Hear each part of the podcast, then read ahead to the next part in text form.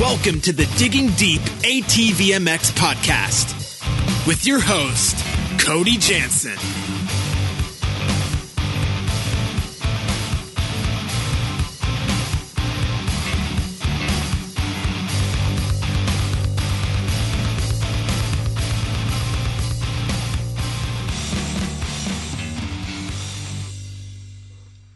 What's up, guys? Welcome to episode two of the Digging Deep ATV MX podcast, presented by CST Tires and hosted by myself, Cody Jansen.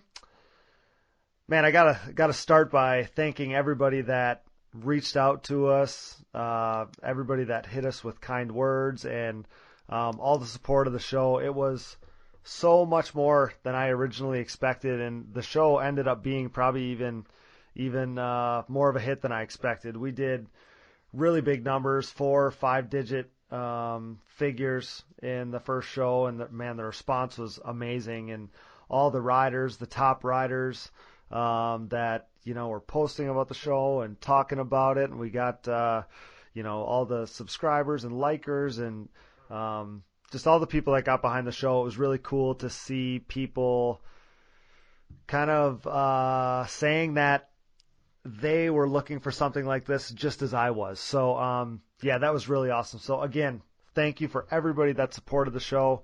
Um, cause it was something I was really nervous about. Like, you don't know if people are going to get behind what you're doing or if they're going to, you know, not support it, not think it's a cool idea. So, um, so yeah, again, um, here we are doing episode two and I couldn't be more grateful. If you're listening again, um, that means we did something right in the in the first one. So again, I appreciate it so much, and uh, I also got to thank our sponsors, um, our title sponsor CST Tires, DID Racing Chain, Evans Waterless Power Sports Coolant, DP Brakes, and uh, 100% of their new Armega goggle out now.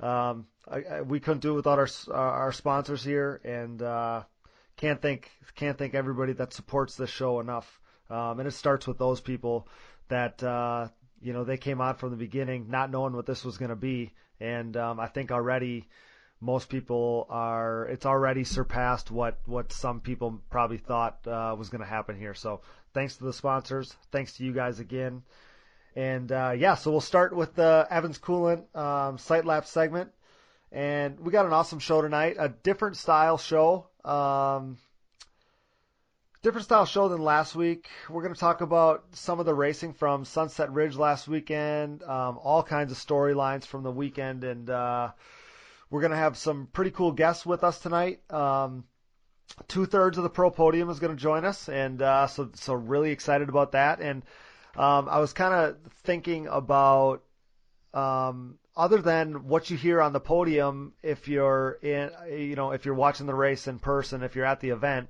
or um, if you if you're uh, hearing like a, a clip on the TV shortly after the you know when you see the replay on TV, but other than that, you don't hear much from these racers. Um, so I wanted to kind of give that to people with this show, um, and I think you're going to find a, a, lot of cool insight with uh, with this. You know what you hear from the racers, some of the things that they that they say following the races, and it's not uh, you know so much podium talk like like you hear. Um, so yeah, hopefully give you a little insight, and uh, it kind of makes you more intrigued about the racing. At least it does for me because um, you listen to the way these guys think and that they're thinking about like normal things that you know we would think about and we're just you know maybe maybe average joes so uh so yeah really excited about that um, some really ins- insightful and in-depth uh, race recap with Chad Wienen, who's going to rejoin the show. Um, he was the feature in episode one, and uh, and Cody Ford uh, will join the show, coming off his first pro podium in only a sixth try. So, uh, and and he's the first rookie pro to get on the podium since 2011. So, um, so yeah, really excited um, to to to feature those guys tonight and uh, do some some race recap from last weekend at Sunset Ridge. But before we go into that, um, I want to introduce the crew that we got uh, here tonight. I got my producer to my right, Dallas. Uh, thanks for being here, and uh, and I guess I we got uh, what I would suppose is uh, is kind of a co-host tonight. Um, Tyler Hamrick, everybody. Thanks for joining us. Thanks for coming on.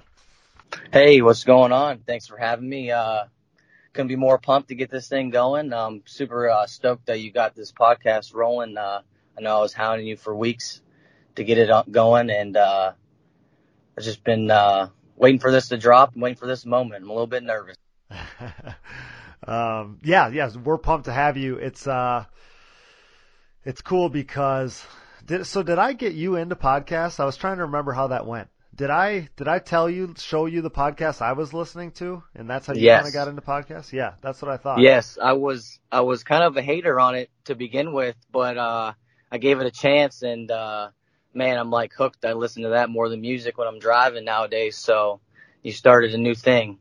Yeah, and I think that you kind of had the same thing. Like you would have liked to listen to, you know, ATV MX content, but there was none out there. So, I mean, I listened to all kinds of supercross and motocross stuff, and then I found that I cared more about that kind of racing because I was more educated. Oh, for sure. That's how it was with me. Once I started listening to the podcast, you kind of get a backstory and like behind the scenes look at what really goes down at the supercrosses. And that's what really like sparked my interest the most with supercross this year. I was kind of out of it for a couple years, but I didn't miss, uh, very many this year, and I was all gung ho about it. So I think the podcast definitely helped get people more interested in the racing in general. Also, that's kind of you know I, I like I said it happened to me where I cared about the the motocross and supercross um, more than ever before, and I'm hoping that we can that's what we can kind of do with this. Um, you know, kind of going back to last week, like uh, I don't know how somebody that listened to you know Chad's show and um, how candidly and openly he talked about you know all that he's went through as a as a person as an athlete. And I mean good bad or indifferent like you're going to look at him differently after all the stuff that he said on here you're either going to cheer for him even harder than before or if you were negative or neutral like you're at least going to I mean I guarantee he's got way more respect and anybody that listened to it looks at him differently than than they did prior to the show. Oh, uh, for sure, I agree with that 100%. Uh, just uh, some of the things that he spoke on, the emotion that he actually like let us in on, I wasn't expecting because you never really, me haven't been at the races, and even when I did race, I didn't know Chad like that. So hearing like his thought process and the emotion that he showed even on the show to let it out, I thought that was pretty cool. And uh, I want to see more of it from more racers. Yeah, yeah, for sure. And and I mean, he's like the ultimate pro. So like, I mean, I almost look at him like I look at uh, top level like stick and ball sport athlete because he keeps all of his cards so close to his chest. Like you don't know much about his life, and it was so cool just to hear him open up about um, about some of that stuff. It was awesome. He blew my mind with some of it. Oh yeah, for sure. I wouldn't have uh I wouldn't have thought that a pair of socks was some good luck for him. I'm I'm a very superstitious person also, so hearing that uh, you know, the top guy in the game has a little bit of that in him too is pretty cool. Yeah, it was impressive. So before we get into his show too much um, and talk about that from last week, um, got to make sure everybody knows Tyler Hamrick was uh, was uh, AMA ATV Pro. We we raced against each other for forever. Um, you won Rookie of the Year, right? Yeah, 2013 Rookie of the Year, yes yeah. sir. Yeah, you won two. Th- you were Rookie of the Year in 2013. I was Rookie of the Year in 2014. So uh, we back to backed it. Back to backed it. So uh, so when you think back on your on your racing career, so you went pro in 13 and you raced through 15, 15. or 16. Okay. okay. 15. I did three years in the pro class 13 14 and 15 and i mean and then people are going to also remember you from your days of dominating the a class and i mean you won a number of pro am races as well. Uh more uh, i wish i would have won more but i got a few under my belt. Uh a lot of podiums a lot of fourth places man. I feel like that'd been my average in the pro am class. A lot of a lot of misses on the podium but uh yeah, I definitely had a lot of fun in that pro am class and the A class, best years of my life for sure. Yeah, so A class you would have been that was like 2010, 2011. 2011, right? yes, yep, yeah. 2011. Yeah, I remember. I remember those days because I was only going to a couple races a year at the time, and I was in the A class too. and uh, like yeah, it was uh, like I was I was intimidated by you. Oh, that's nah. That was that was my glory days. Uh, A class, man. That was that was. I don't know what else I could say. That was just fun racing, uh, on and off the track. I was riding hard, training all the time. Uh, not too much of a care in the world. I didn't have too much responsibilities. Just uh, practice, ride hard, and uh, just do my thing, you know. And then adulting comes along. You gotta work a little bit harder at it. But man, but 2011, I, I gotta say that was the best best year of my life so far. Yeah. So then that next year, um, and and I'd consider you one of my very best friends. But telling the listeners here, in 2000 in 2012. Um, that was the year. Frenemies. We that's yeah. That's the year that we were both in uh, in Waldo, Florida, and uh, Tyler Hammy, I refer to him as, was across the pits living in in, a, in another trailer, and yeah, I was like, I don't like this guy. Like he's intimidating. I didn't like your profile picture on Facebook. I thought you looked uh, you looked like a tough guy, and uh, and then I think you messaged me on Facebook about about what wanting to go run stairs or something. Yeah, I put my pride aside and I thought, man, no, no, no one that I'm with wants to go to the stairs. And I seen you because I always was scouting out the competition. I thought, man, maybe, uh, maybe he want to go do some working out. So I sent you that Facebook message, but I don't think we ever did get to running. No, I think what happened, um, Man, you left or something right after that. I left. I left like the very next day, or I would have totally taken you up on that offer. Uh, I was having some like terrible motor problems and stuff at the time, so I think I clutches. Had, I had, yeah, yeah. That was the story of my youth. yes, but you're uh, the clutch king. Not anymore. But uh, but yeah. So I I had wrecked everything I had, and uh, I had to. I think I was headed headed north. Um, so yeah. So when you think of, I mean, it doesn't even matter doesn't even matter what year, at what stage, whether it's A class, pro am, pro. What like what race stands out the most in your memory, or as like the most notable race that maybe people would remember you for? Oh man, um, honestly, I think every race in 2011 when me and Dalton Milliken raced, I think that was one to remember. Um, we were always checking out on the whole field, and it was just me and him battling for the five laps that we got. So I'd say that, or um, probably my first win. I think it was at Wildcat MX in Indiana in the pro am class. I think that was on Mother's Day too. So I never got a win before at the nationals on Mother's Day. So to cross that off the list in the pro am class, to me, that's something I'm always going to remember. But also now that it just came to my mind, probably the win at Briarcliff was pretty freaking awesome because I could just see everyone from uh, my home state cheering for me on the fences, the whole team. I remember the podium. I remember just everything was good vibes that day, and that was a hell of a race. Uh, I think it was me, Rastrelli, Cam Koval, and Ronnie Higgerson, just a four-way battle the entire time after a restart. And uh, yeah, that was a pretty crazy race. But between them three, I have to say, were my favorites. Okay, yeah. So, um, I'll tell you, I'll give you one that uh, that uh, you didn't even give yourself enough credit for. You got um, a fifth in the pro class at Millville. Oh yeah. Oh man, that, that, was rough. Was I got fifth, a little lucky, but that was rough. It was fifth overall too, right? Didn't you go like no, five, no, five? no? I wish. I wish. Oh, okay. I, I only I think after the first moto, I was so depleted. I, I don't even think I wanted to go out for the second moto. I'll be honest with you. I, I'm pretty sure was, I told everyone in my pits. Yeah, I was beat. Uh, that track, I don't like the sand. And I think I went 5'11 that day for like a seventh overall, eighth overall, something like that. But, but still, top five in the, in the class in a moto like that. I just remember like they I came off the track because I, I finished somewhere near the top ten or something, and um, they told me that Hammy got fifth, and I'm like, what? Because like for people that don't know, you do good on hard pack tracks, like hard yes, pack, yes. cornering, fast tracks. Hammy is the man, and uh, for you to do it on the roughest track of the year, I, I couldn't believe it.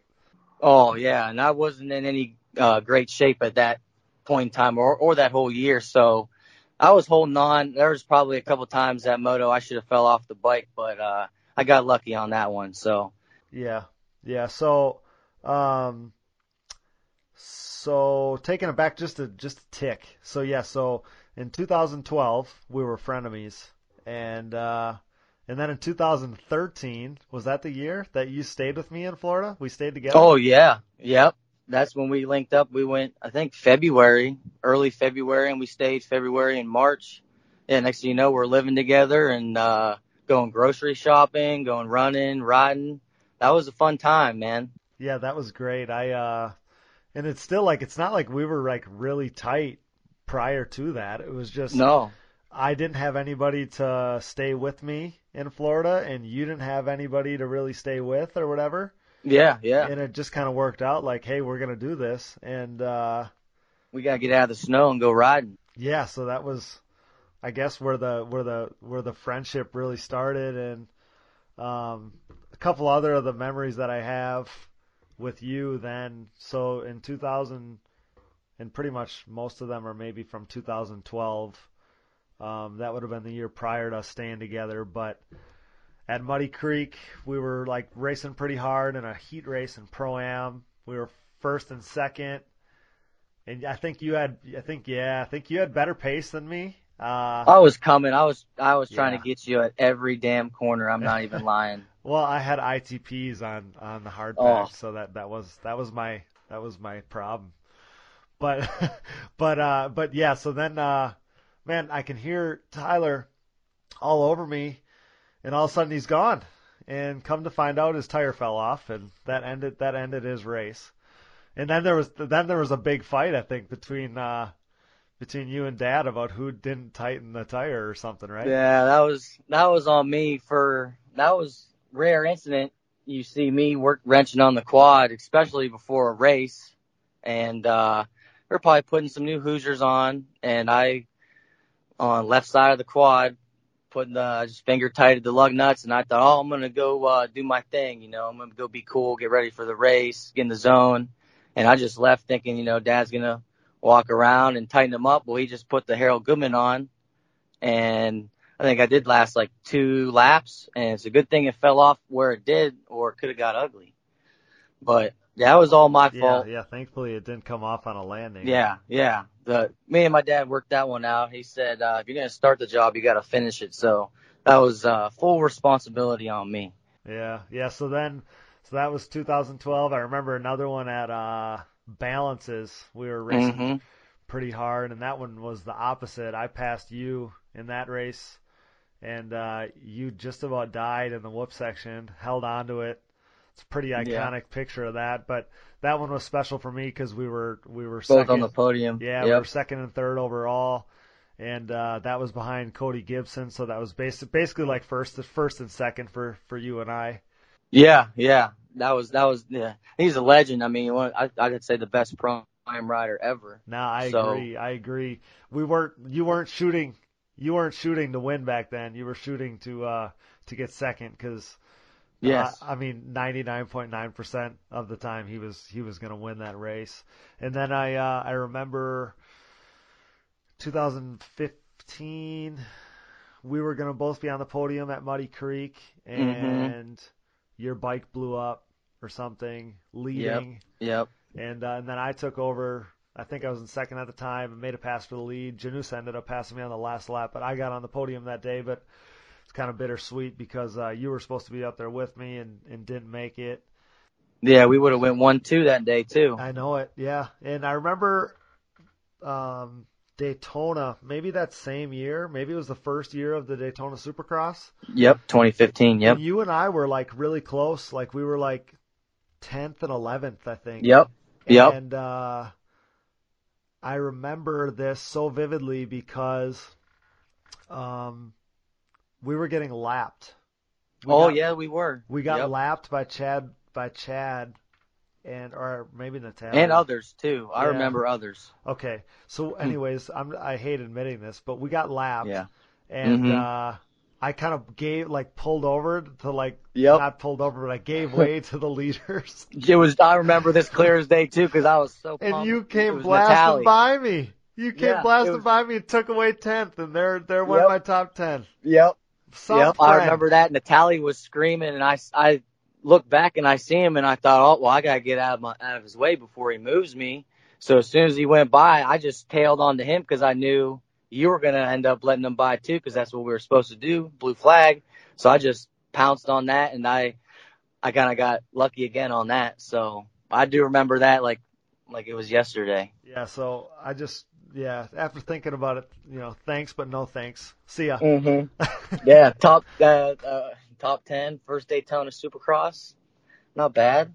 Yeah, But- yeah. Thanks for doing that to me. I, I've reconsidered this whole having you on the show thing, but uh, but uh, no. So a lot of good memories. A uh, lot of. I mean, you're a legend back in the Ohio area, and people still talk about your riding style to this day. So I really appreciate you coming on, and um, I know you're you're pumped to talk ATV motocross and the bench race with me. So uh, yeah, really really appreciate it. So let's start by uh, we'll we'll touch on Chad's show uh, for a little bit here, just because it was so long. There were so many things I kind of wanted to draw attention to um, at the end of his show, and I didn't really get to. So, um, like I said, for anybody that that listened to it, man, there's no way that you don't respect the shit out of that guy. Um, after after listening to that, I there was, like I said, so many cool things um, that he exposed that I didn't really know like I wasn't sure how politically correct he was gonna want to be, and he didn't really hold back when you know when talking about Natalie or um, you know how bad he wanted to beat him, or even now like he didn't say anything bad about about any of any riders necessarily, but he, Yeah, no uh, shade thrown at all at anybody. no, no, but he was really real, I thought too. Like, you know, he talked about like you can't really be that close with Joel Hetrick because they're racing so hard for each other. He needs that chip on his shoulder, and I thought it was really cool to just hear him be so real um, about that. So, like, wh- what did you enjoy most about about what he had to talk about? Uh, off the bat, I kind of got a chuckle when he said uh, Mark Baldwin was a tight cookie. That uh, that definitely cracked me up Yeah, you we texted, all know that's true. Me. I love Mark, but yeah, you texted me when you were listening to it and said that, Yep. that was the first thing you commented on. I'm pretty sure. Mm-hmm. So I thought that was funny. I love Mark, but that's that's the truth. Um, Hey, how about the lucky socks though? Lucky Socks, that was crazy. I thought it was pretty wild just to show, or what he said, how mad and upset he was at Redbud when he known that he got spun out. I think he said first or second corner. I was a little surprised he went there. Yeah, yeah, I, w- I was, I was too. So, I, but I thought that was cool because I mean, we all know how it is. If you lose a big race or you you think you messed up, you know you're in the trailer salting about it. So we all do it. So I thought that Oh, was no kind of doubt. cool. Absolutely, yeah. But uh, that and uh, probably the testing with Suzuki. I thought I've never tested anything before, so hearing him talk about just the time he had to adjust to that LTR, I think he said like a week and a half, two weeks, and he said they were changing just everything. And I'd like to talk to him more just about that. I could ask a million questions on how, you know, something like that would go down because in quads you don't see you don't see that anymore. Yeah, I had a handful of questions. You know, I wished I would have asked him uh, maybe a little more in depth. Like I would have liked to have known, um, when he talked about like going to the gym prior to any of any even even being a you know a top rider. He talked about like going to the gym after work. You know, I would have liked to have known what he was, you know, what he was doing at the time for for work and stuff. Um, but I really, like, I really wanted to expose the story that I knew and remembered of how he went from being one of us, being a guy who's in the top 10, you know, fast, fast rider, but he went from being a top 10 guy to being a race winning and then earning a factory ride guy in one off season. It just blows my mind. Yeah, average guy to a guy that was feared by factories and they needed to grab him. So they, so that's pretty crazy. It's remarkable. It really is. And then the other thing that, um, and I didn't know the extent of it, but I knew that it was something that he did, and I thought I really wanted to make sure it made the show. Um, was how he's his own mechanic. You know, like building his own bikes. He's got his hands on every piece of the four wheeler, including the internals and building the the engines on them, um, and piecing them together. Like I think that that's incredible. Just because you know you don't and you don't see that. Like think about all the different stuff that he's managing. Um, I thought that that was pretty darn impressive. Yeah, you got to be able to not only stay in good shape and ride and get your motors in, but I mean, you got to wash the bike, oil, and then prep a race bike and just have all that stuff going on in your head and then worrying about you got a family now, so how him and his wife and kid are going to get to the track, all that. That's uh that's a lot to uh a lot to handle as a pro racer, not only a pro but like the goat, the number one guy. So I couldn't imagine uh being that. I I didn't work on my stuff, so what he was doing crazy. Yeah, yeah, it's like I said, it's pretty remarkable and to be that he's like his own mechanic, he said he's he does all the wrenching was his quote. And then to think that he's got the best program in the sport. I mean, he hasn't had a DNF in 7 years and that's still going. That like like I said, that's just remarkable and I had mentioned in the show um you know, he's the truck driver, he's the rider, he's the, you know, he's training himself in the gym, he's the mechanic, he's the PR guy. I mean, I'm sure Danica helps him with a lot of stuff, and he's got, you know, he said he's got a tight group, but think about all the stuff on his shoulders, and he's, he's still won six of the last seven championships. It's it's it's amazing. Crazy. He's, he's a living legend, and I knew he had like the rarest, coolest, most impressive story. And I wanted to, I mean, it was never even a question that I wanted him to be on for the very first episode and get that coverage because I think he deserves it. Because, like I said, he was one of us, and now he's, I mean, he's he's the best.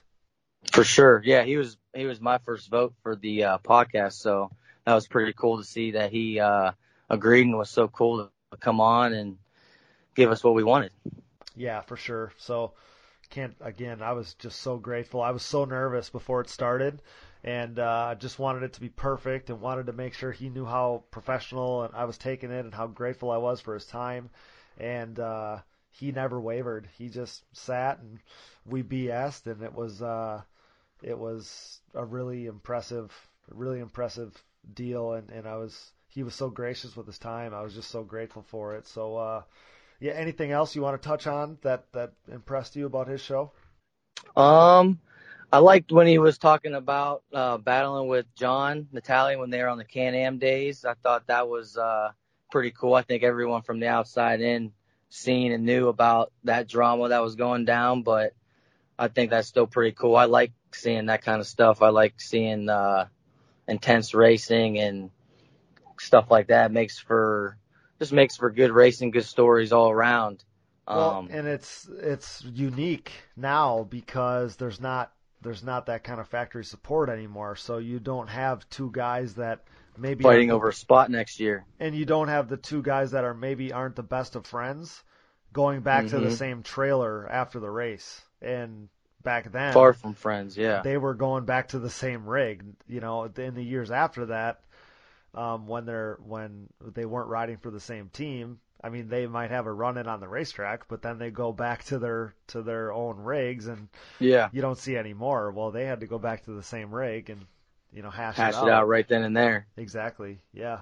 And I was also I would have liked to ask him, um, you know, because Ryan Cox, you know, was the first one to say, um, it's gonna be it's gonna be okay. Yeah, it's gonna be all right. That was crazy. And then for it to come full circle and have Ryan go with him from Suzuki to Kawasaki, and then and then go from uh, yeah, and then go from Kawasaki to Can Am, and then walk from Can Am and go to Chad's own program.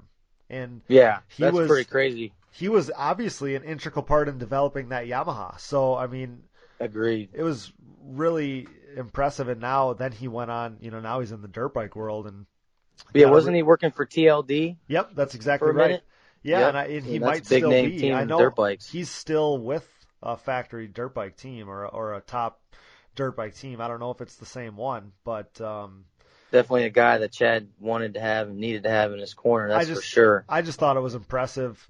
I don't know what the dynamic was, but he was either, he must have been impressed enough with Chad that I mean he followed Chad as Chad Mhm. went. So that was pretty cool. We believed in him. The other thing that I thought was really interesting was with the Suzuki year, and he so he talked about that that Digger Doug had a a clause in his contract that if he won the championship or was top three, I think that's Yeah. what it was. If he was top three in the championship, that he got to stay on with Suzuki for another year. Well, think about it. If that doesn't happen, and Wienen um, is able to stay on Suzuki, I mean that literally could have changed the course of of ATV motocross as we know it. Because if Chad starts winning on a Suzuki, I mean maybe Suzuki was in it for way longer than they ended up being, or maybe they were still in it today. You know, who knows? That that With- would have been sweet. Well, think That's about. for sure. I mean, it, I guarantee he changed the course of Yamaha's approach. Yamaha Yeah, had, had yeah. never won an A an AMA Pro uh, ATV motocross title. They had never won one until Chad. Well, I mean now they're they're Six uh, six of them. now they've won six of them, and um, without Chad, that doesn't happen. So, um, and, and they are the only real factory that's still continuing to develop, still um, and support our sport too. That's what I'm saying, and and you got to credit that to Chad, I would think. Yeah, yeah. Chad and Thomas, man, I think th- those are the two guys I think of when I hear Yamaha. Th- those two guys. So, And it was pretty cool that Chad started on a Yamaha Banshee. You know, pretty. oh, that is cool. Kind of, Another that, thing I just thought of, not to cut you off. What about when he said that uh, he got that Suzuki deal and he did all the testing, he got it dialed into the best of his liking that he could, and that I'm pretty sure he said that first race he ended up checking out and he had another he boiled the fuel on it, and he was just thinking, oh my god, You're like not right. again. You're exactly right. That was at uh, we were in Georgia. That was the WPSA race. Yeah, and I I remember um, I remember he was all, almost like a mystical figure because before that he was on his privateer Honda. Honda. So you just Yep. pictured him. I just knew of him from the pictures of him on his Honda, and then man, I see him in the first time qualifier on you know his his beautiful Suzuki, and he's got all this perfect color coordinated gear, and uh, yeah, I mean he, like I said, I was cheering for him at that point because you're cheering for like the the underdog. The underdog. guy. Yeah, no doubt, no doubt. So I thought that was uh, really cool, and you know that's how like we live in a culture where we build you up to tear you down. Um, Yeah. that's just what you do. Like we cheer for, I think Americans in general, we cheer for people when they're the underdog, and then we want to see them fail. And Yep, yep. um, I hope that the podcast kind of helped because I think just the general consensus maybe is that hey, Chad's won enough. Uh, it's somebody else's turn, and I mean, like, you know, Yeah. it's it's I agree with that. I got my my I- point is like let the best man win, but Chad's story is a guy you want to cheer for. And while we're on the topic of Chad, let's hear from the reigning champ after his second win of the season this past weekend at Sunset Ridge. Brought to you by DID Racing Chain and their 520 ATV2 chain. So joining us after uh, after stretching his lead in the championship this weekend, uh, friend of the show, Chad Wienen. Um, yeah, Chad, thanks for coming. Uh, welcome back. Appreciate it. Yeah. Thanks, Cody. And man, crazy weekend. Weather was out of control, and you know we we were able to pull a pull a cat out of the hat and have a nice overall win for the weekend. Yeah, talk about the talk about crazy weather. I mean, and you guys kind of got a little bit of everything. The second moto wasn't quite as wet, maybe, but it was deep and got pretty rough, and uh, looked like Mother Nature had all kinds of curveballs she was throwing at you. Yeah, the the first moto kind of reminisced of like 2008 Walnut race where we did just one moto. Yeah, In I the mud? that. Yep, I And- remember that. That that rates up in one of those crazy motos where it was a complete survival and you know a lot of water crossings and man in front of the mechanics area along the whole shot that was like so sloppy and so hard to keep your machine going straight through was that was a challenge in itself right there. So you got you came out of the of the hole shot like um uncharacteristically pretty far back, right? Yeah, yeah, they they held the gate like pretty long and Okay. like, the way I engaged my clutch and in getting ready for the gate to drop, I was getting my clutch pretty hot, anticipating the gate, gate drop, and man, it felt like forever till it dropped, and I had to forefinger my clutch to uh, pull it all the way in, and by the time I got all the way in, it the gate dropped, so I was I was way late on the gate and uh, had to eat a lot of roost straight away. So I, I saw that. I saw the video. Now that you say that, uh, yeah, the bike was all upset. So, yeah, um, so yeah, you came across. I don't know where where you exactly started. You came across the line seventh after the after the first lap, and uh, making that many moves um, in a mud race isn't easy. So I knew. I mean, it was it was going to be must see TV to see what you were going to do there. yeah, that was like I knew it was going to be a a tough race just because of the vision, you know, the whole issues that we had there, and I mean, I don't know. I mean, there could have been a couple riders that did finish with their goggles, but like where I started, I I took on way too much mud and I had to ditch them pretty early. I was very, I was about ready to pull in for a goggle swap, but I couldn't. I didn't. I couldn't tell if my brother saw me like signaling like for me to come in or not. So I just kept circulating and uh, slowly picking people off and working my way back up to the front. So you didn't have your goggles for for most of the race. I want to say I, I ditched them on lap four. Oh my goodness. So it was, it was a long race, and I had I probably had like four guys still in front of me. Yeah, that's a that I tough that's a tough to thing try. to get on on uh you know on track with your mechanic there because you got to hope that he's ready for it, and if you're not, this that could turn into a long pit stop. Yeah, and that was the thing. Like, I should have talked to him about it before. That if I did, like, I'm gonna signal to you, and you know, le- learn, still learning things. You know, just Well, in a Uh, mud race, your your uh, mind is kind of racing before the before the gate drop because there's so much going on, and you're kind of uh, like planning for different things. And I mean, that at least me, at least that's what I'm kind of thinking. I'm kind of thrown off just because I'm worried about different stuff.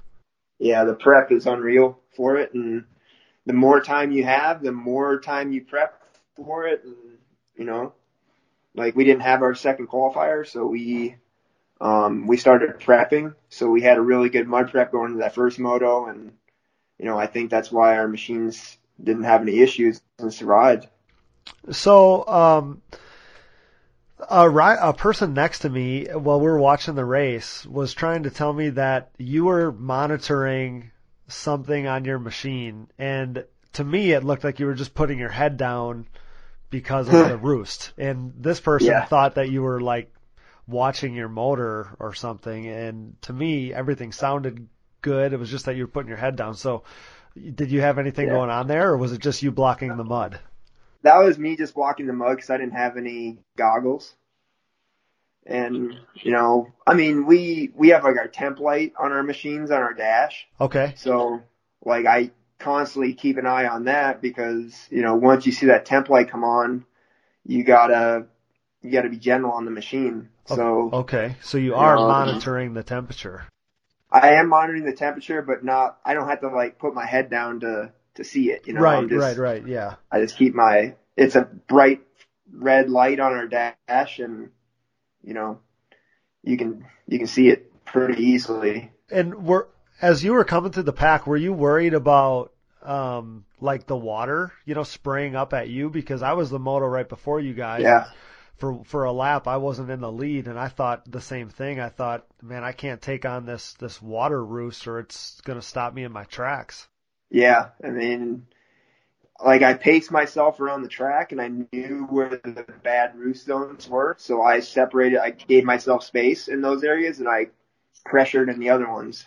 Okay. Yeah, I because that was I'm watching this this race unfold and it's so long, and I thought the same thing. I thought, man, there's so much water flying. You have to uh, you have to be careful that you don't let your machine suck that up. So uh, and and.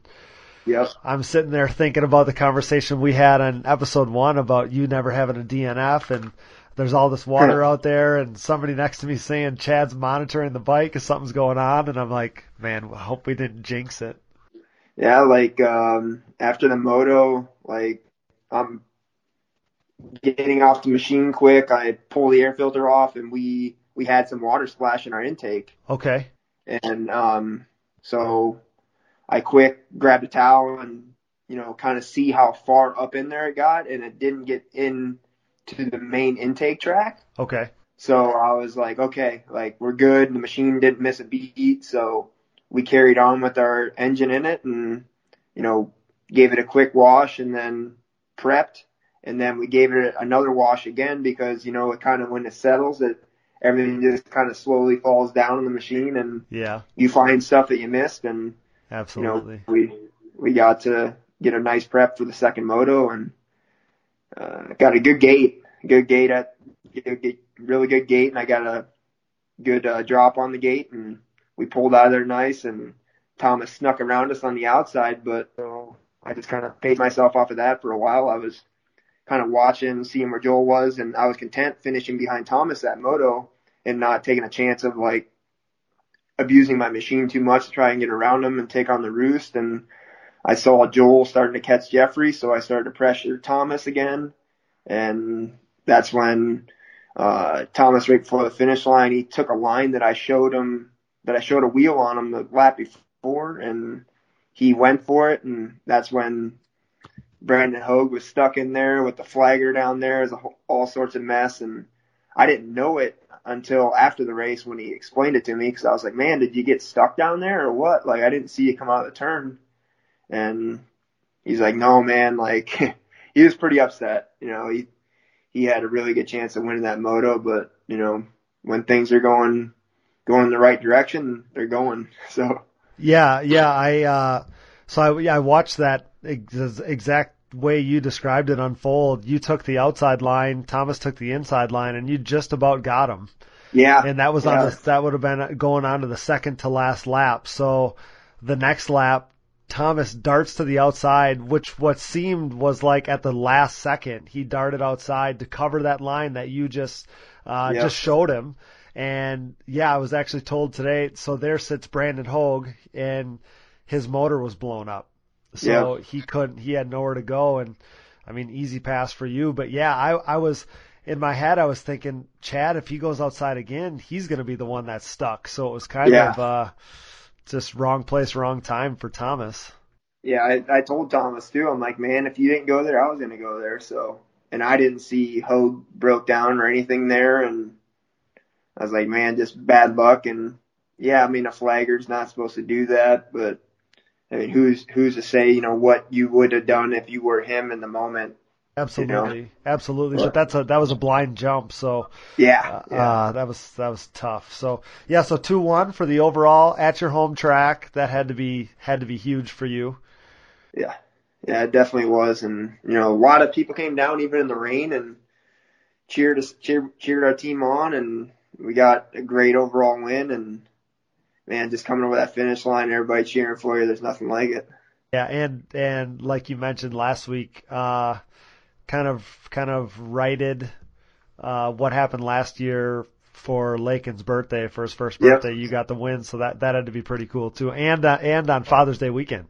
Yeah, yeah, it's very big, and you know, I knew in the extra little motivation to go get that win for him, and you know, I I didn't feel like obviously leaving the track last year in 2018 and getting a you know getting beat at my home track and both motos, and but you know, obviously we had I had a bigger bigger plan that day, so had a Yeah, baby boy, and you know, this year's number first birthday, and got him a win. yeah, yeah. That's so that was uh, you kind of mentioned that you maybe wanted to, like I said, kind of make that a little bit better memory for his first birthday. So uh, so that's Yeah. awesome. So yeah, now you're now you're up 28 points, headed into Unadilla, and you haven't been.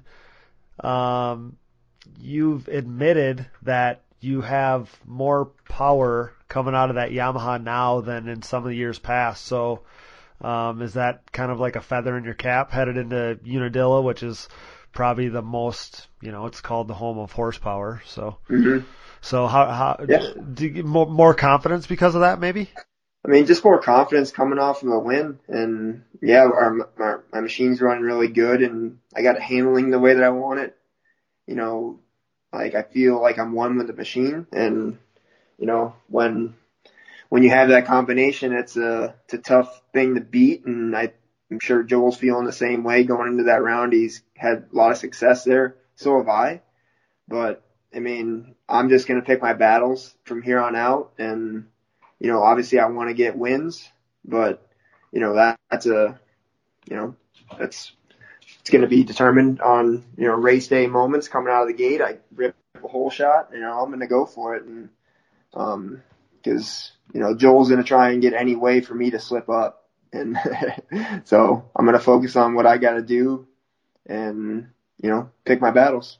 Yeah, yeah, of course, of course. So, um, and one other thing that uh, that I just thought of as you were talking there was you said you found something in the weeks prior to this last round. Do you think that that um, you know the the little bit of change that you found did that did that help you this past weekend?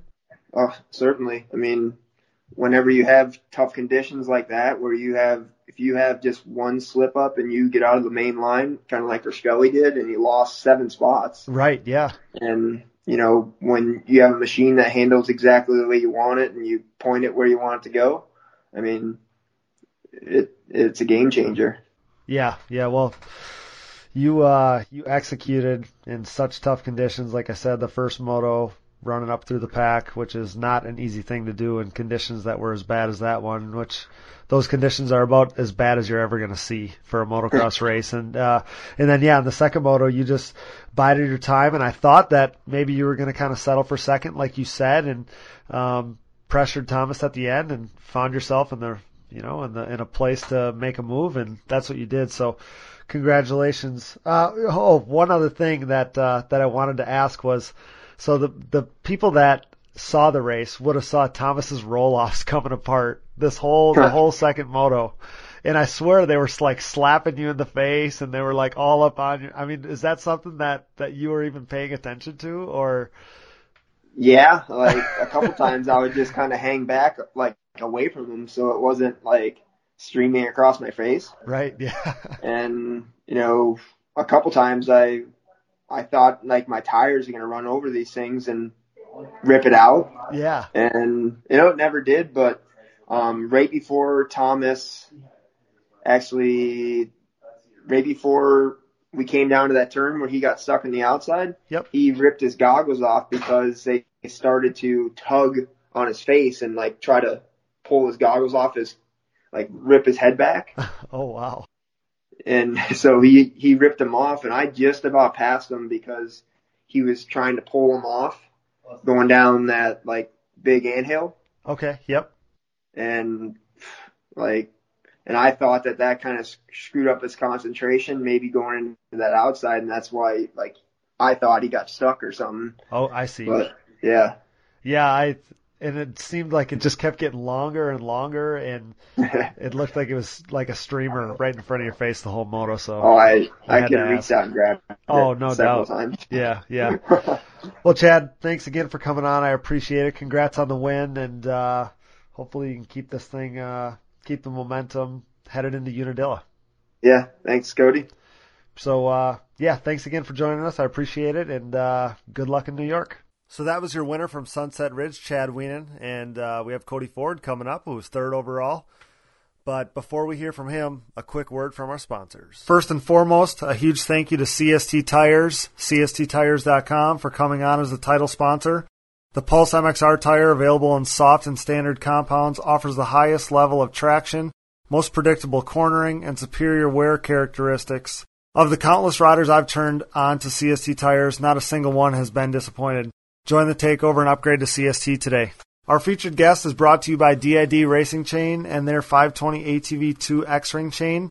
This patented X-Ring racing chain boasts a steel alloy construction for reduced weight, increased strength, and a longer overall chain life, setting the standard and making it the optimal ATV racing chain. Pick out the ATV2 chain at your local dealer or wherever DID chains are sold. Wherever you go, go DID. We are also supported by Evans Waterless Power Sports Coolant. Our Sight Lap intro segment is brought to you by Evans. The best power sports coolant on the market, Evans Coolant prevents boil over so you never have to pull over or worry about your engine no matter what the condition. Designed for use in ATVs, UTVs, motorcycles, snowmobiles, and more. Use what the pros use. Choose Evans today. The Digging Deep ATVMX podcast is also sponsored by DP Brakes. DP has been dominating the ATV world for a while now by supporting riders like Joel Hetrick, Jeffrey Rastrelli, Nick Janusa, Baldwin Motorsports, JB Racing, Root River, myself, and more in ATV motocross. In GNCC Racing, they have all of the top 15 XC1 pros using DP, including the likes of Walker Fowler, Jared McClure, Chris Borich, Brycen Neal, Cole Richardson, and more, not to mention Hunter Hart and the top four XC2 riders. These riders continue to appreciate the high performance and impressive durability that their DP brakes have to offer, products that ultimately help place them consistently on the top of the podium. Available at dp-brakes.com, purchase at your local dealer, or even message me for their contact info today. What are you waiting for? Join the best ATV riders in the world on DP Brakes. Finally, our fan question segment is brought to you by 100% and their new Armega goggle out now. Thanks to those guys for the support and supplying us with awesome 100% giveaways. Not to mention the new goggle that is setting the standard in moto. Now back to the show. As promised, your third place overall finisher at Sunset Ridge. Here's Cody Ford. All right, guys. So joining us is Ford Brothers Racing's Cody Ford, coming off his first podium as a professional, um, in only his sixth attempt, which is amazing. So uh, yeah, welcome to the show. Um, thank you for having me, Cody. It's awesome to be on here. Yeah, yeah, it's man, it, it's uh, we're grateful to have you. So, uh, hey, are you still on cloud nine? Does somebody got to pinch you? Like, has it sunk in yet? What you did last weekend?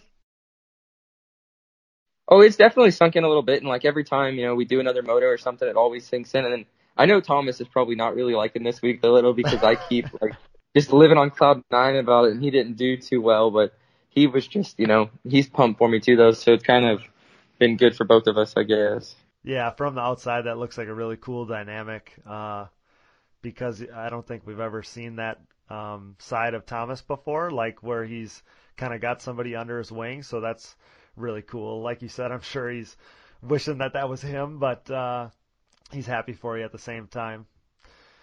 So, uh, so yeah, so so tell us about the weekend. Like the conditions were were sketchy. Um, like what were you thinking about before before Moto One when the the rain's coming down and there's standing water and like uh, do you think of yourself as a good mud rider? Um, I just really don't think anything about the mud. I just try to ride it smart and ride it good. And I think I'm pretty good in the mud, but I don't think I'm the best mud rider. I mean, I would say Thomas is better than me. And then with Joel, who had been working on his setup all that weekend, I was kind of nervous about him coming in there. But we came into that first turn, and Thomas told us, told me before the moto, he said, whatever you do, the most important thing's the first lap. Where you finish the first lap is where you'll probably finish the race. And we came into the first turn, we got around the first turn. I pulled my second set of goggles off, and all I saw was number 28 in front of me, and I was like, oh, and so was Hogue in front of me as well at that time, and so we came in there, and we got to the bottom of the hill, and Hogue made a mistake because he was running small tires and we were running big tires, and then it was just me and Jeffrey, and I followed Jeffrey. Jeffrey made a mistake by the finish. I almost passed him there, and then right at the start of the second lap, before that step up that you guys can't see the backside of, Jeffrey came in there a little too fast and blew out of that race rut that was there. And I just came in slow and made that rut work and just really was trying to ride smart and not throw anything away. Yeah, so then, so like you said, you ripped a killer start. You find yourself in second on the first lap. And, uh, yeah, Jeffrey buried his four wheeler on the kind of the side of that jump tabletop step up thing. And, uh, all of a sudden, you're in the lead in a pro race. Like, tell, like, did it hit you or were you just going through the motions? Like, uh, like, hey, I'm leading a pro race right now. What were you thinking? Well, I was thinking that the only guy who really could like even get anywhere near me, and I wasn't really nervous of him because I trained with him every day, was the only guy who was good in the mud that I knew was Thomas. And I'm like, well, if Thomas is going to try to catch me, I knew we had contact in the first turn, me and Thomas did. so I knew he was a ways back there in the pack. So I just put my head down and kept going, and I was I led one lap, and then I was like, "Holy cow!" Just keep riding. And I did two laps, and I was like, "Is there are like they all break or where are they at?" And then I did three laps, and still no one. And then we did that fourth lap, and then Joel came around us like a bullet, and I was like, "Holy cow! How do you make that line work?"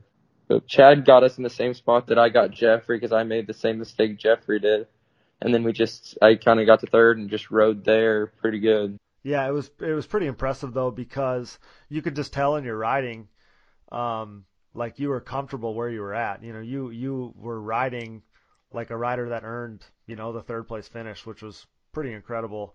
So then after that moto, so you you finished third. I mean, it had to be like pure jubilation um, at that point already because it wasn't third overall, but you still finished on the podium in a moto, um, which is amazing. So going into the second moto, uh, what were you thinking then? Like, were you thinking now there's pressure on you to to pull off an overall, or was it kind of just go do this thing again? It was kind of just let's go ride this bike. But the the thing that was more stressful about it was that we had third gate pick because you know pro gate pick. We had 11 in the first one, then we got that good finish. We got third gate pick, and the bike started cutting out on the on like the last two laps. And the track was so muddy that no matter how well you taped it, it seemed like water found a way in those bikes. And we had sucked water into the motor and like it was in the carb and it built up in the carb. So Jody and my mechanic Skyler and I think Zane Baird helped him out a little bit. We're swapping the motor as, you know, in between motos and you only get 30 minutes to do it. And we were, the five minute horns going off and they're still trying to put antifreeze in the thing and tighten bolts up. And it's like, just drives, you know, your stress up a little bit, but you just got to let them do their thing because they're the best at what they do. But. Oh yeah, no doubt. Yeah, you can't worry about that and worry about the riding. Um, so I had mentioned this prior to us recording this segment, but so I watched the start of Moto 2 and I'm obviously totally zoned in, tuned in on what you're going to do here because, um, I mean, you got this third in the first moto. It's amazing. So I want to see what happens.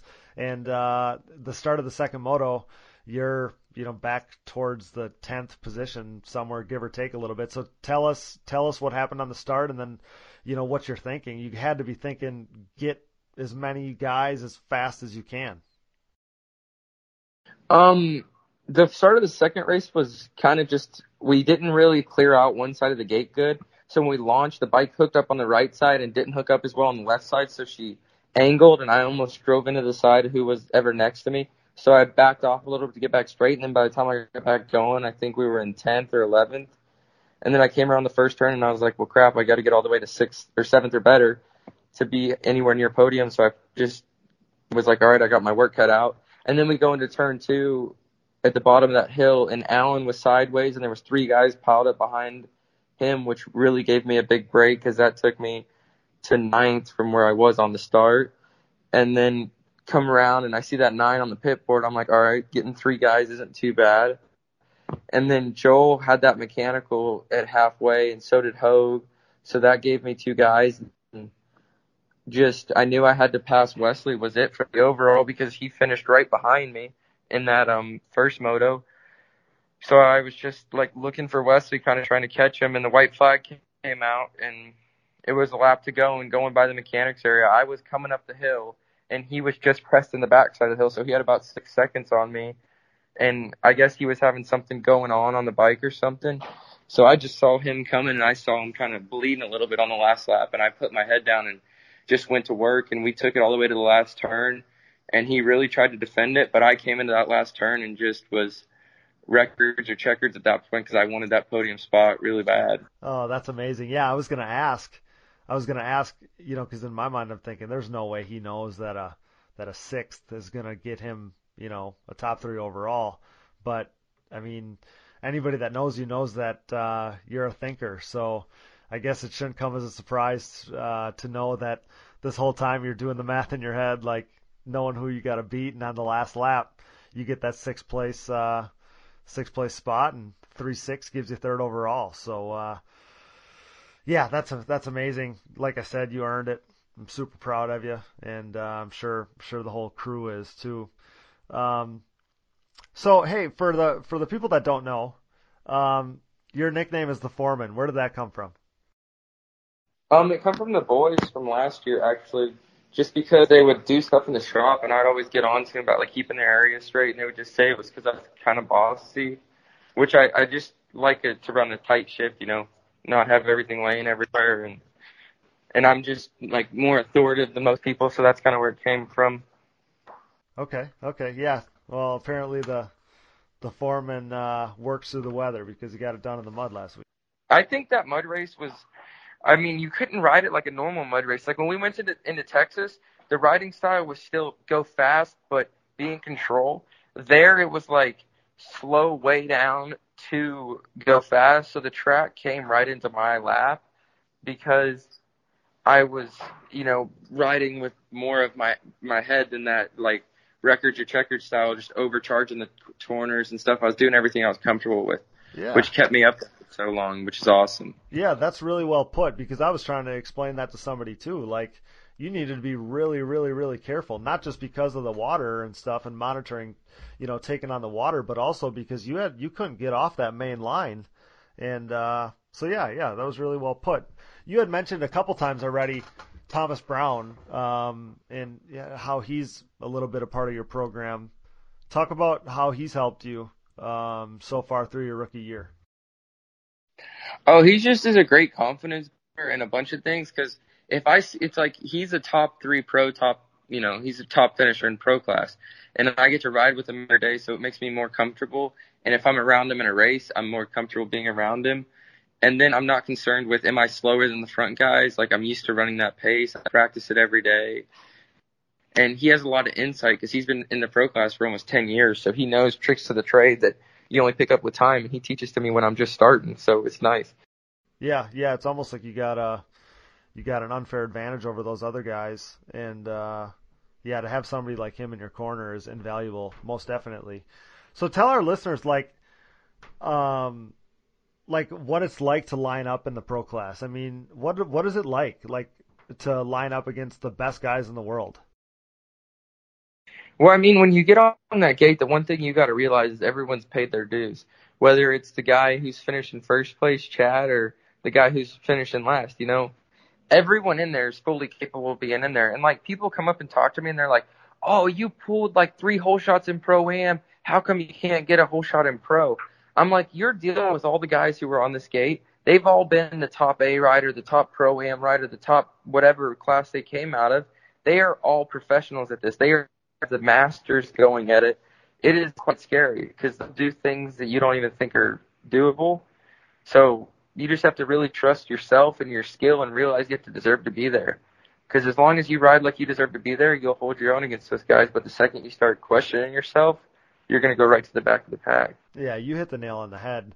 I mean, like that that whole pro class is guys that have won every step of the way to get to the pro class. And then you put all the very best guys together. I always explained it like it's a pack of bees. There's always guys around you. There's guys fast in front of you and there's guys fast behind you and if you mess up, there's going to be guys right there. So uh yeah, that was that was uh, some good insight there for sure.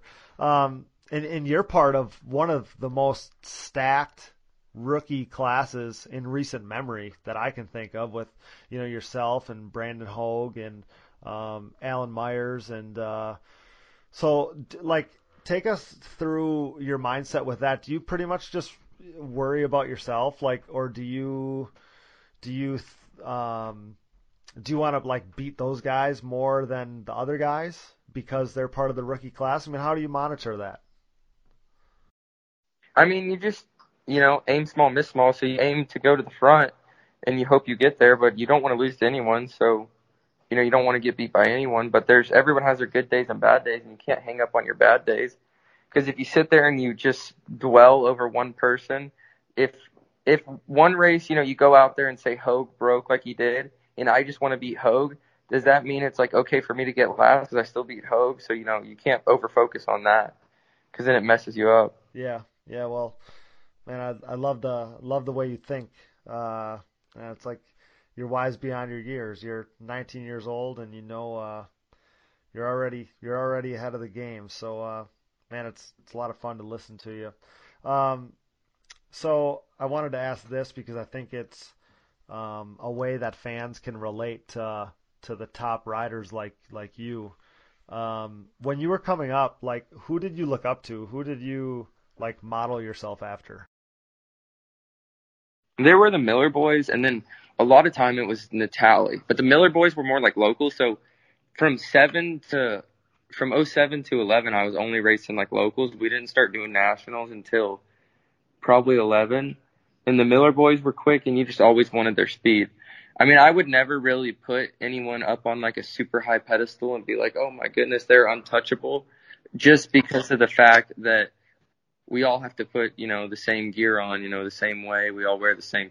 We're all the same, and everyone's beatable. And that's kind of how I was always taught: is there's always someone faster out there. So, you know, it's just a matter of when that person comes up, and don't get too overconfident about it.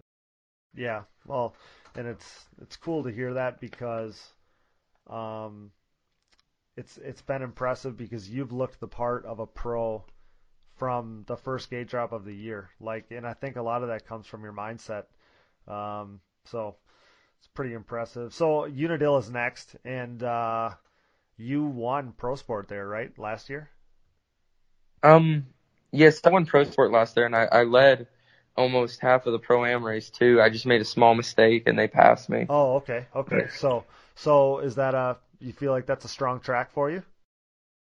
I mean, it's a really good track. The only thing that's going to be different is, you know, I've never done that pro section at the bottom of that hill, which will add a kind of interesting twist to the track for me against the guys who've been doing it, like Joel, Chad, and Nick, who've been doing it for a few years and got it figured out. Okay, yeah, I think I think you'll find that um, doing that pro section gives the track a little more flow because um, that kind of tight, tight, you know, 90 degree corner um, I don't know. You tell me after the weekend, but I think it. I think you're going to find more flow doing that pro section. Hey, I got one more question for you. This comes from a fan. Um, so this this uh, this fan's going to get some some hundred percent uh, goodies for asking this question. He asks, "What sacrifice um, have you made? To, what was the biggest sacrifice that you've ever made um, to go racing?" Shoot, I mean, the only thing that I could say that I really is the lack of like being able to go. So I've been racing since seventh or since I was seven. So I've never known really anything else. But if I had to say, like looking from the outside in, would be the lack of like friends that are locally around me, like high school friends, and actually getting to do high school things and free time. That'd be the two things I've really lost: is free time and friends from high school.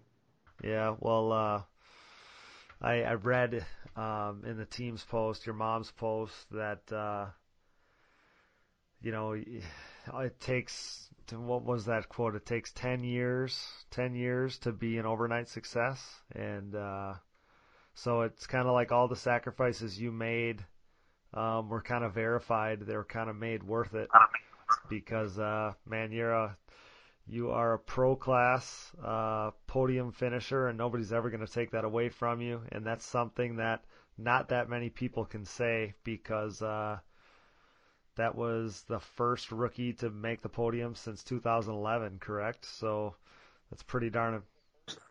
Oh, and it was also the first new guy. Like you know, we've had we've had Joel, Chad, Thomas, and Jeffrey have been like the main four up there. Yep. I was the first one to actually break up those since 16, whenever Ronnie Higgerson got on the podium at High Point. Oh, really? Wow. Which was another mud race as well. Yeah, yeah. That's see, like, I don't know. That's gotta that's gotta be pretty darn cool to uh, just think about think about what you accomplished. You know, you should uh, oh, yeah. you should be really proud. Like, uh, you earned it, man. It's awesome. The only thing that's going to be hard is trying to carry the momentum, you know, because you just want to do it again after you do it once because it's just such an awesome feeling. Hey, they say the they say the first one's the toughest one, so uh, maybe it'll come a little easier now. Hopefully it does. We'll see. well, Cody, I really appreciate you coming on, giving us your time. Uh, we needed to get you on the show after after the podium last weekend. So congrats again. Super proud of you, and uh, we wish you the best in New York. Yep. Thank you. Thank you so much for having me on. Okay. It's Thanks. awesome. Thanks so much. So that was Cody Ford, who was brought to you by DID Racing Chain, just like all of our all of our rider interviews. And I'm proud to bring our listeners coverage of probably the two biggest storylines from the weekend. Um, the late race drama and charge up to the front with Chad's victory, as well as Cody Ford's first podium. Um, and now we're going to reintroduce Tyler Hamrick here. He's going to join the show again, and it was pretty cool to to hear that in-depth post-race um, insight from the pro podium there. Probably not something you're going to hear really anywhere else, like I had mentioned earlier. So, uh, yeah, what's up, Tyler? What's on your mind following those interviews? Oh, uh, a lot of things. But before we get any further, uh, tell me more about them CST tires that you were talking about. Oh, dude. So I'll tell you, I I ran Maxxis. I was with Maxxis for probably oh five years. Sounds about right. Thirteen, yeah, thirteen through thirteen through uh, seventeen. Yeah, so five years. And um, I was under the understanding that nothing could be as good as Maxxis tires. Mm-hmm. I bolt on the CSTs, and from the from the very beginning, was completely blown away. The the front tire, the way the carcass is shaped, um, it like gives you superior turning ability, and then the rear tires, they have man the the side bite is incredible, the forward bite is great, the the the compound of the tire is crazy soft, and um, not only that, but they it's it, it doesn't even make sense, but they hold up like better than anything I've used before. So a lot of times when I tell people this exact story word for word, um, it's almost like it's too good to be true until they actually give them a try and they're also blown away. So, um, literally every single rider that I've got to try these tires, there's a 100% uh, approval rating. So, and and the other thing, so when I started running CSTs, Maxxis was still on the old style Maxxis, and now Maxxis has come out with a new tire, and the carcass itself looks super similar to the CST. So um, you can tell that uh, that they caught on there. So yeah, the CST Pulse MXR tire, amazing. So get out there and try it today, everybody. Uh, there's a sponsor plug for you, but no, they're they're honestly amazing. So uh, good to get an opportunity to talk about them there. But yeah, so so about those interviews, like I said, it was awesome to hear insight from both of those riders. Chad battled through the pack, battled the conditions, battled you know without goggles, and um, and I loved hearing him talk about setting up Thomas. You know, poor Thomas, Mhm. there, but it's cool to hear him set up uh, talk about setting up Thomas, and then that that late race pass. So uh, yeah, what'd you think about all that? I thought that was really cool. Uh, another thing I wanted to ask is goggle swaps becoming more of a thing in motocross. I see uh, they have a goggle lane in the Moto GPs or MXGPs, and I know the motocross guys are starting to do it. And I heard Chad talking about that. Does, does that you guys do nowadays? Well, that something? So I think a lot of that came from at the Motocross of Nations last year. The conditions were pretty pretty sandy, pretty like wet, pretty saturated, and there was a there was a rider from overseas that like really really messed up his eye. So Oh, I didn't um, know that. yeah, so I think that that's kind of where that started. Um, so yeah, now they got that goggle lane, and you have to. I don't know if it's a trial year this year and then it's official next year. I think that's how it goes, but you can't ride more than one or two laps without goggles. It's a it's it's an actual rule. No way. That's So- pretty. That's pretty neat. It's different. Well, yeah, for safety, man. Like Mm-hmm. So I wear contacts, and in a mud race, um, it's like I can't take my goggles off. I've been there before, and the contacts keep the keep the dirt and the sand in my eyes. So um, it's almost impossible. In the pro in my pro career, I had to ride some motos without goggles, and uh, Oh, still to good. the yeah, still to this day, I'm kind of paying the price for it. So I, I wouldn't be surprised. I mean, that's gonna there, there's a rumor that that's gonna come to the states for the dirt bike stuff next year, and maybe someday that makes it into the quad world too. But like Chad Yeah. said, I mean. If your mechanic doesn't know that that's something you're gonna do, that could I mean you you could you could lose God you could lose a, a quarter lap, a third of a lap maybe if he's got to dig in that backpack, find a pair of goggles, and and put them on, and then have you go. So that's just um, yeah. not not good. Even ten seconds, you can't have that. Yes, that's a spot at least. And you knew it was pretty bad when Chad was thinking about that. You know, even Yeah, considering yeah. it, because I would figure at at that point, um, you know, maybe. Uh, you know, I don't, I don't know, but it's just hard to believe that that he was even thinking about it. It shows you how poor the conditions were. So, Yeah, that's what it sounded like. Sound like you got they're having some uh, 2013 luck with the rain. yeah, every race, Some race, yeah, Every every race race, so is pretty every- muddy. every race so far has been pretty muddy, and there were some sections on the track where, like the in the first moto especially, like I had mentioned, I was the race before them, and there was a, Mhm. there was two puddles on the track that were really really big, like legit water crossings where there was Hmm. like parts of my motor that were underwater, like it was up to my What? front fenders. Yeah, yeah, so That's was, pretty wild. it was pretty Um, bad. What were they talking about? A flagger in the Brandon Hogue situation. I'm not, I wasn't there, so I, I just heard what Chad Yeah. had to say about it. What what was the flagger doing? Yeah, so I didn't totally uh, realize the quote unquote drama ahead of time, but afterwards and, and seeing the video of it, so I was watching all this go down and I'm watching Chad stalking Thomas and I see a rider, I didn't know it was Brandon Hogue at the time, and he's stuck in the outside lane, which is two corners before the finish line. And um, you hit this t- this little this little tabletop thing, and then you go into this corner. So when you hit that face, you can't see um, the corner. You know, it's blind. You can't see the corner. And so Thomas hits that jump. He's already set up for the outside line, and there's Brandon Hogue. But being that that was blind, there was no flagger on the Oh. tabletop. So there was, I don't think it was actually a flagger that was helping Brandon. There was just no flagger there.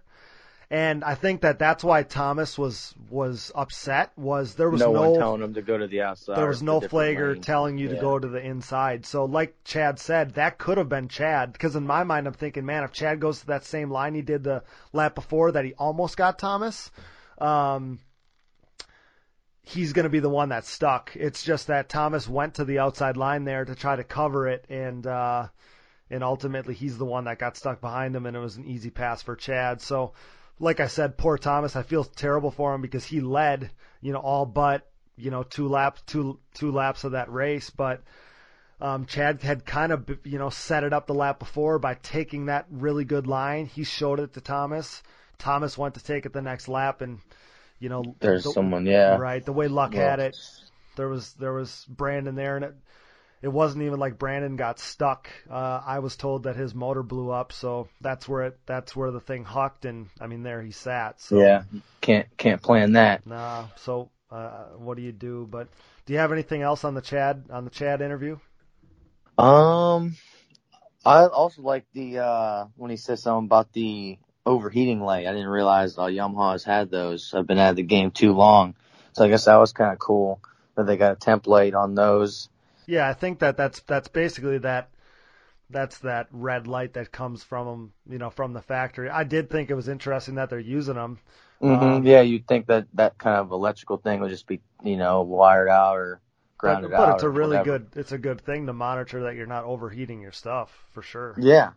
All right, I got I got a question for you. What do you think uh Chad's big change was that he said he changed from the uh MX of Nations or the Quad Cross of Nations from now? Well, yeah. he made a big change in his quad. I was wondering what that could have been. So it wasn't from the the nations race. It was from uh I think an Argentina race where they raced Okay, like, in yeah, the that's desert. right. But th- that's such a different type of racing. Yeah, Um, or not even uh, maybe not even the desert. It's more like the dunes. I think like the yes, sand dunes. yeah. But Mhm.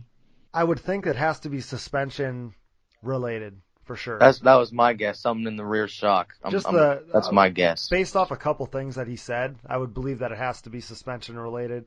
And uh, I was kind of watching him that day that he talked about testing um, at Sunset Ridge on a practice day. I was watching him a little bit, and he was working on his suspension. So I can't uh, can't tell you specifics because I don't know him, but I think Mhm. it has to be uh, suspension related on that for sure. And I mean, now we're going to Unadilla, and he had mentioned, you know, that Joel's had a lot of success there, and Mhm. uh, but so has he. He said, and in the interview we had with him last week, um, he talked about that that Yamaha is faster than they've ever had it before. So That'll definitely help for if- the yeah, if that's true, horsepower. right? If that's true, that's gonna that's gonna showcase itself more than ever before um, at Unadilla. So uh, so yeah, that was awesome to hear from Chad. He was gracious with his time again this week. So uh, really appreciate that from him. And like I said, it was cool to hear that insight, hear the way he's thinking about goggles and the racing and all this other stuff, and uh, kind of content you're not going to hear anywhere else. So I was pretty pumped about that.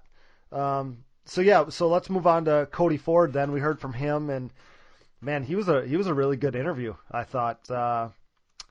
So Yes, like just being he was so well thought out, and I would think that that probably helped him, you know, get that top three last weekend. You can tell just him and his team alike are like calculated. So my question was, you know, are are they like thinking out these scenarios ahead of the race? Because he made it sound like he knew basically where he needed to be. Um, because in my mind, I'm thinking there's no way he knows that a top six is going to give him, you know, a podium spot, and Yeah. he made it sound like he knew. So I thought his mindset really stood out. Yeah, I was impressed. I've never heard uh, Cody Ford talk before, and I, you would think that he was a veteran pro by the way he carried himself on the show. So that was pretty interesting and cool to see. But uh, yeah, getting on the podium as a rookie, that's something that we all strive to do, and never. I don't want to say we came up way short, but we did, and he just knocked it out. And what'd you say, his fourth or fifth pro race? Which, which yeah, was it was his sixth attempt. His sixth. Yeah. Yep. So that's that's really impressive, and to hear that he was doing the math and knew that he had to beat what was it, Alan Myers Wesley, Wesley for Wolf. Wesley. Man, I'm messing that up, but he uh he knew what he needed to do to get on the podium. So that's that's pretty wild to be uh thinking all that through Yeah. the mud race as a rookie, and you got all this other stuff going on, and the fact that he was just swapping a motor minutes before going to the line. That's got to be nerve wracking too. Yeah, I uh I can't imagine what it would have been like to be, you know, on a on the pro podium, especially in your rookie year. I just I Oh, can't man. even I can't even imagine. Um and then like I had mentioned to him, such a stacked rookie class and then to be the first guy to get um that podium as a rookie, like it's got to be Yeah. it's got to be pretty prideful, I would think, for him. Yeah, just think of all the rookies since, you know, we've gone or when we went pro to think of all the riders that were rookies at one time that never never did that and then here he comes sixth race and boom in a mud race with a stacked class he's Yeah. up on the podium so, So, so he had mentioned also that other than Chad, Joel, Jeffrey, and Thomas, he was the first guy to grab a podium finish since 2016 at High Point when Ronnie Hagerson did. So that's three full Yeah. years that the podium was always some Four combination riders. of those four riders, and he broke that up, which is again pretty impressive. yeah that that's actually the last uh national race I was at at High Points and I was there I remember Ronnie getting on the podium which was pretty cool Yeah, I remember. see that so I remember, I remember that day that was a that was another mud race And you know, I always, I was telling my uh, my crew at the racetrack last weekend. You know, he basically did exactly what, like I always thought I was going to be able to do um, as a pro, because I always thought if we have a mud race, I'm a good mud rider. Or I feel like I'm a good mud rider. I always thought, man, if I get a start, I will be able to stay up front. So he basically like that's word for word what I told my guys. I'm like, if if he he did exactly what I imagined I would do in my pro career, that sometime I was going to be able to put a good start together in a mud race and, and grab a podium or somewhere close to it. And I never did it, and he pulled it off. And then he did it. The first moto, he got a good start and stayed in the top three. The second moto, he got a bad start, and I'm like, man, you know, like he blew it. That's that's what I thought. Like, um, and uh, man, he clawed his way to the front, did enough to get that top three spot, and I, man, I thought that that was uh, that was amazing. Yeah, yeah, that's uh not an easy task, especially in the uh, mud. If you get a bad start, there's no telling what could happen. You're eating, your machine's eating a whole lot of more mud, water, your goggles, so you just never know what to expect. And then I hear he had some luck go his way, which no one's ever going to turn down some luck going their way. So No, and, that was and pretty cool.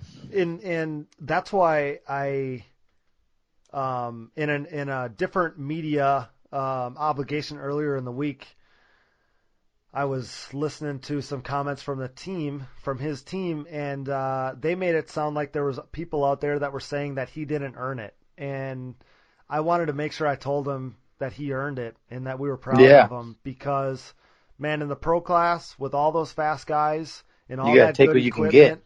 like you don't just luck into an overall podium. You No. know, it just doesn't Nope. happen.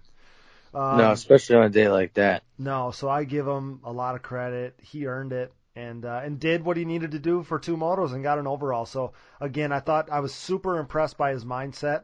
Um, Mhm.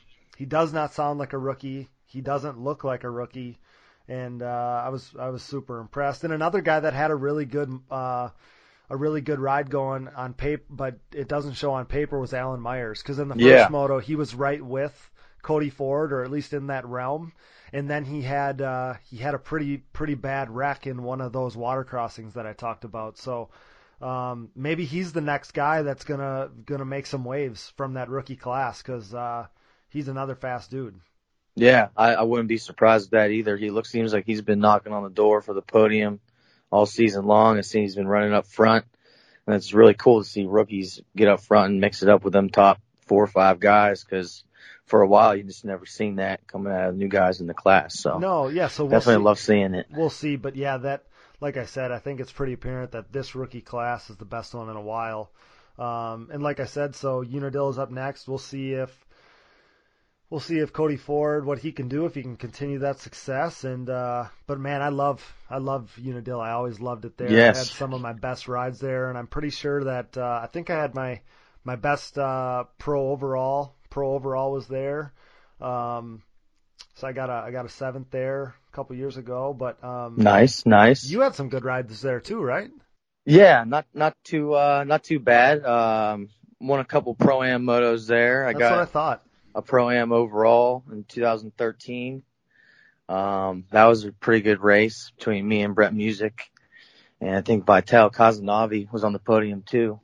He was always good to race with. Um, but, um, I was going to ask you, what are your predictions for next week's race? Who you got? Ooh. So I don't think that you can bet against Joel Hetrick up there. Yeah, Um, I don't can't think. do it. Yeah, I mean that's where he's been. He's been pretty.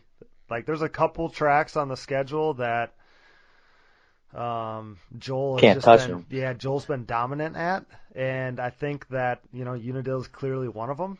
That's why I'm so intrigued to see if between Chad's updated setup and the more motor that he says he has, I want to see what that's like.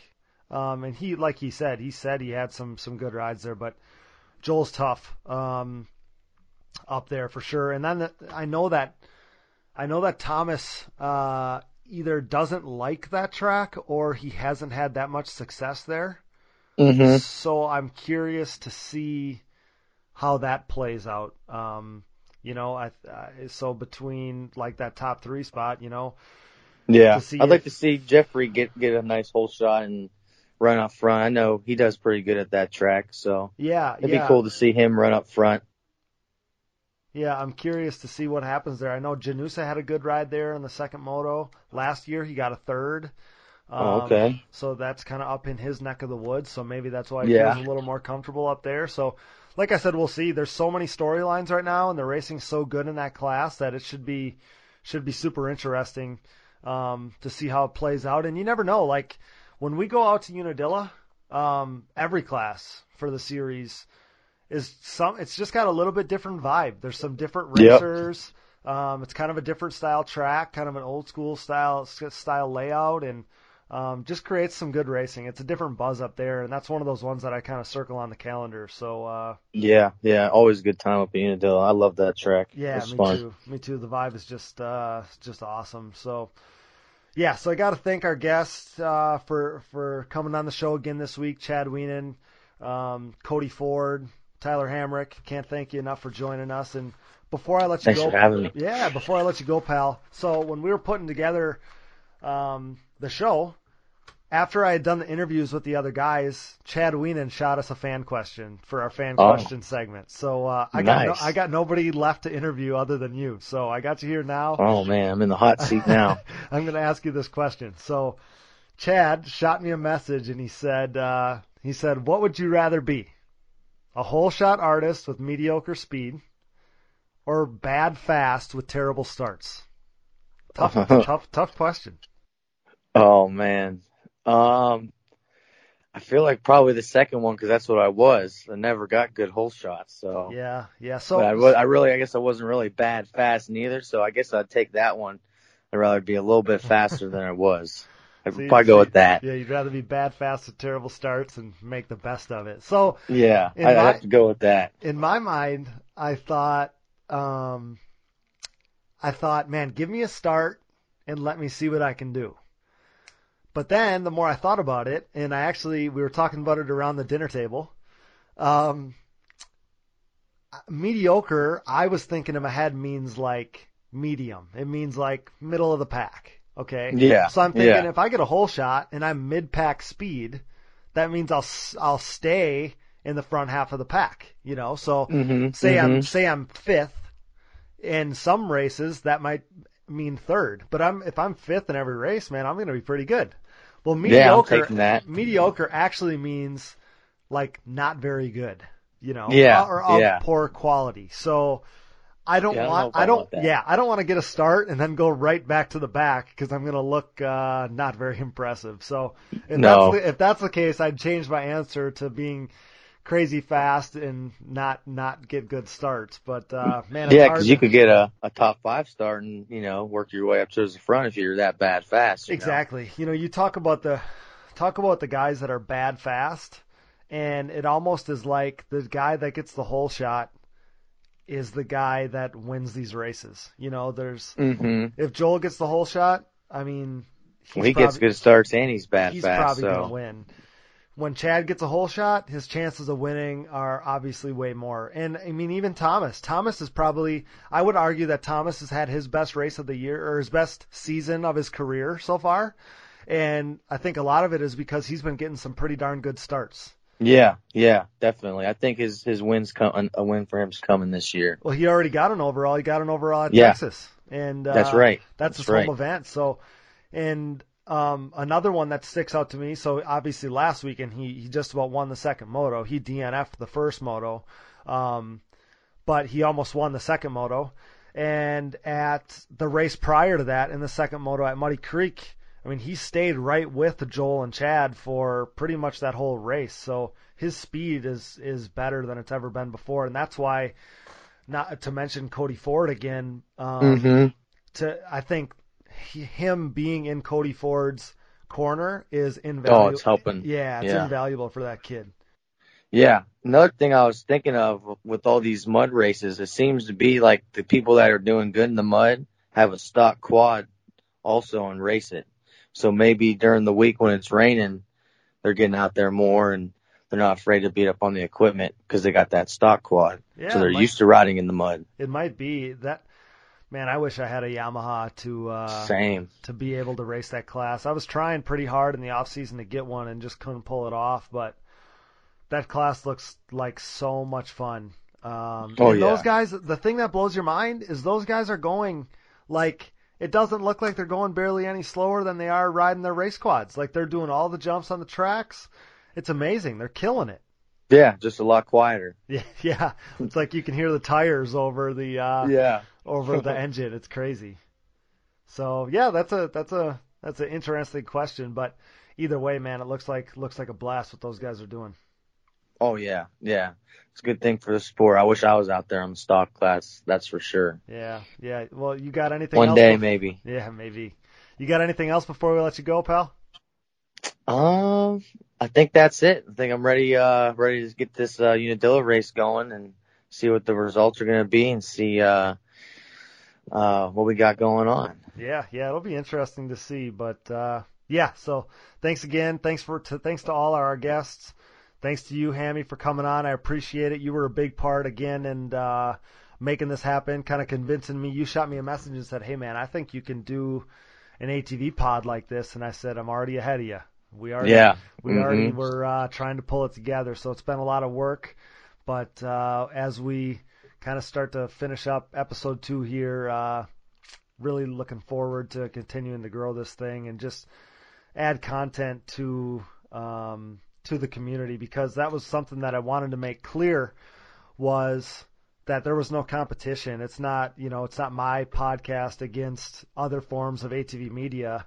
I just wanted, to, I just wanted to add to the pot. You know, I just wanted Yeah. to create more coverage for the sport, kind of maybe different coverage. That's why I'm trying to, you know, we try to dig deep. We try to get you some info that you wouldn't have had anywhere else, and uh, that's what the whole goal to my show is: is just to create more media, um, not not uh, step on anybody's toes because.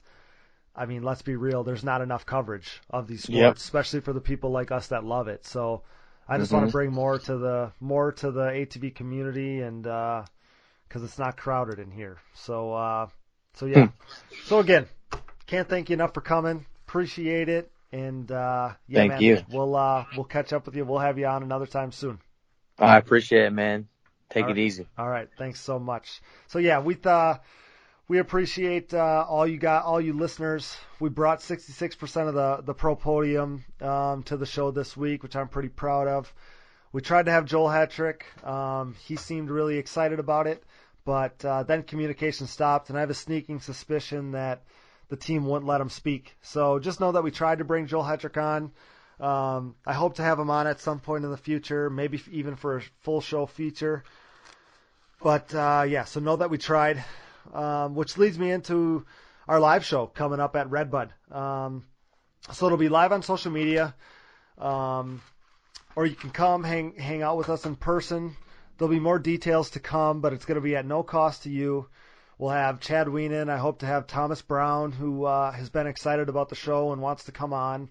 I'd like to think that we can get uh, Jeffrey Rastrelli on, whether he's on the team this year or not. Um, I don't think that there's been an official word on what the who the three rider team is yet. But no matter what, he was on the the team last year um, in victory, representing the us and Team USA. So I'd really like to have him on to listen to his insight. And uh, I mean, man, we'll try. We'll try to get Joel Hetrick on. We'll see if we can get him. Um, so yeah, so so know that. Put that on your calendar if you're going to be at Redbud, or if, if you weren't planning on it, maybe you should because you're not going to want to uh, miss this. All those stars of of the ATV motocross community coming together for a conversation, and I don't know that uh, that we've ever had that before. Um, not that I can remember. So circle that on the calendar, mark that down. Um, the Digging Deep ATVMX podcast is putting that together, and we're pretty excited about it. So. Um, also, I got to thank our sponsors. CST Tires, CSTTires.com, DID Racing Chain, Evans Waterless Power Sports Coolant, DP Brakes, 100% goggles, and their new Omega goggle out now, Omega.com. You can check them out there. Um, unparalleled performance for the modern racer. So just remember, uh, the sponsors make all this possible for us, make the make the show possible. So support the brands that support us. And uh, again, thanks to all thanks to all of our listeners, our growing fan base. Um, we couldn't do it without you, and it wouldn't wouldn't make any sense for us to do this uh, if if we didn't have listeners and people that were excited about it. So the the response has been amazing so far. And uh, if you're uh, ATV enthusiast, if you're a lover of ATV racing, be sure to you know, tell your friends about us, share our posts, be sure to like us on Facebook, follow us on Instagram, subscribe to our podcast on Apple Podcasts, Google Podcasts, Spotify, all your favorite podcast apps we're on. So just continue to uh, help us out, help us grow, and uh, let people know about what we're doing here. So and, and give us a review. That helps us too. Um, or shoot me a message if you like it. If you don't like it, shoot me a message and uh, all the all the the positivity that we've got so far, it's been amazing. The I'm getting stopped at street corners. It seems like everybody that I see at the races is pumping up the pod, and um, I can't thank you enough. This is just the beginning of something that hopefully can continue to grow and be great. And we're going to continue to dig deep with the stars of ATV motocross. Um, so yeah, guys, that's episode two. I'm Cody Jansen, and until next time, thanks for listening.